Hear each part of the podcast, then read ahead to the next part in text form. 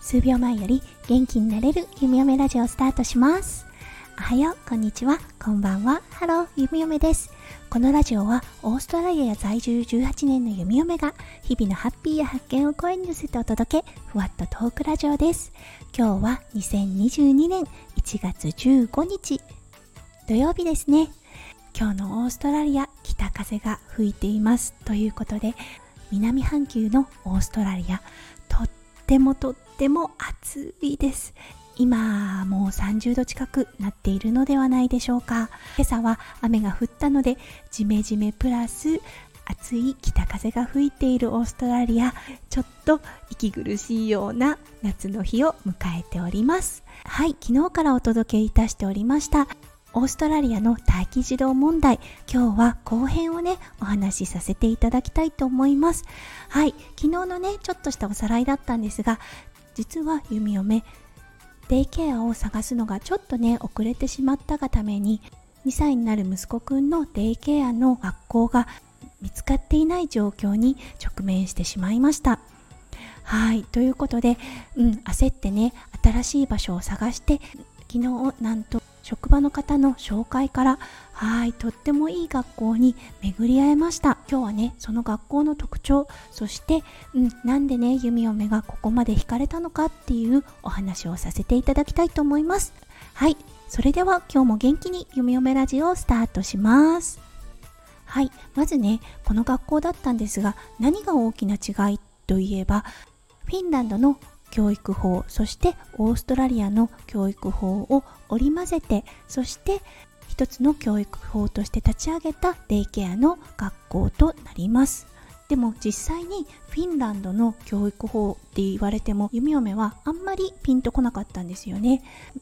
でいただいたパンフレットに書いてあったこと。まず少なくしているもののリストを挙げさせてもらいます。それはテスト競争業績ランク付け。学校教育でした。そして重要視をしているところ。子どもの視点から物事を捉える。想像力のある遊び。探求心の向上。自発性。そして社会を生きる上で必要な情緒の基盤を作る。ということでした。うん、もうなんかねこれを見た時点であなんかいいなって弓嫁は思ってしまったんですね。というのも弓嫁学校教育というよりは子どもの個性そして個を伸ばすような教育法をとても重要視しています。うん、なのでモンテソーリ教育であったりシュタイナー教育であったりね、うん、いろんなね教育法ってあると思うんですがそのどの教育法も言っていることの一つにやはり子どもの自発性子どものやりたいっていう気持ちを育てるっていうようなことが重視されてるなって思うんですね。そして実際にその学校のね中を見た時にまず気がついたこと。とても広いです。新しくできたビルの1階をね全て使っているような状態だったんですがすごく広かったです。そして1歳から2歳の子供が入る部屋。2歳から3歳の子供が入る部屋。3歳から4歳の子供が入る部屋。そして最後に4歳から5歳の子供が入る部屋に分かれていました。その各部屋にあるおもちゃですよね。うん教具っていうのかな？がもう本当に弓嫁の好きなものにドンピシャリでした。例を挙げるとプラスチックのものがほとんどない。そしてなるべく自然のものを利用しているということ。そして学校を見せてくださった方が何度も何度も言っていたんですが子どものやりたいようなことを尊重するっていうことをね繰り返し伝えていたんですね。例を挙げると例えばランチを12時に食べるとしますよね。どうしても衛生面を考慮すると食べ物が室温でねキープされるのは1時間以上は置いておけないということだったんですが12時だからご飯を食べるというのではなくて12時から1時がご飯が食べられる。その中でお腹が空いたら子供が自発的にご飯を食べる場所に行ってそしてご飯をもらってきて自分で準備をしてそして食べる。そして片付けるというような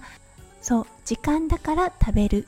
時間だからこれをするというのではなくって子供がしたいからするっていうようなね自由な学校の校風があるなって感じたんですね。夢嫁確かにお家でルーティンは作っています。ただその時に息子くんがそれをしたくないというのであれば弓嫁強要はしないんですね。ただもうルーティンに組み込まれているからうん息子くんがそうしたいっていうのであればそれをしたらいいよねっていうふうに思っているのでこの学校に入れることで家と学校の違いがほとんどないんですよね。うん、これはねもう本当に理想的だなって思いました。うん、世の中にはたくさんのね教育法っていうのがあって各ご家庭によってどの教育方針を選ぶかっていうのはその各ご家庭の選択だと思っていますただ弓嫁今回ね本当に焦っていた状態からまさにぴったりのね学校に巡り会えたっていうことがもうほんと心から心から感謝の一言ですよね。うんしかもこれってね引き寄せかなとも思うんですがね普段そんなにお話ししないパパさんですよ。ただ年の近い子供がいるからお子さんの話をしていた流れでねたまたま出たデイケアのトピックそこから発展して今回のお話の運びとなりました。そして待機児童問題を抱えているオーストラリアとはなりますが実はこの学校許認可が下りたのが今年の1月4日ということでまだ一般にそこまで知られていない学校となりました。ということでまだ空きがあるとのことだったんですよね。なので弓嫁の息子くんも入学できるチャンスがあるとのことだったんですよね。早速だったんですが昨日申し込み書を書いて送らせていただきました。うん、おそらくね大丈夫だっていうふうに言われていたのでまだ正式な答えはもらっていないのですがちょっとほっと胸をなで下ろしているところです。本当に人生とか運命とかってねどこでどういい方向に変わっていくのかっていうのわからないですよね。だから面白いって思います、うん、なので数日前まで本当に焦りまくっていた弓嫁が今日下見をして一気に希望が見えてきたというようなお話をね今日はさせていただきました。ということで今日は2日にわたってお話ししましたオーストラリアにもあった待機児童問題の話題を取り上げてみました。はい皆さん最後まで聞いてくださってどうもありがとうございました。皆さんのね一日がキラキラがいっぱいいっぱい詰まった素敵な素敵な一日となりますよう弓嫁心からお祈りいたしております。それではまた明日の配信でお会いしましょう。数秒前より元気になれる弓嫁ラジオ弓嫁でした。じゃあねバイバイ。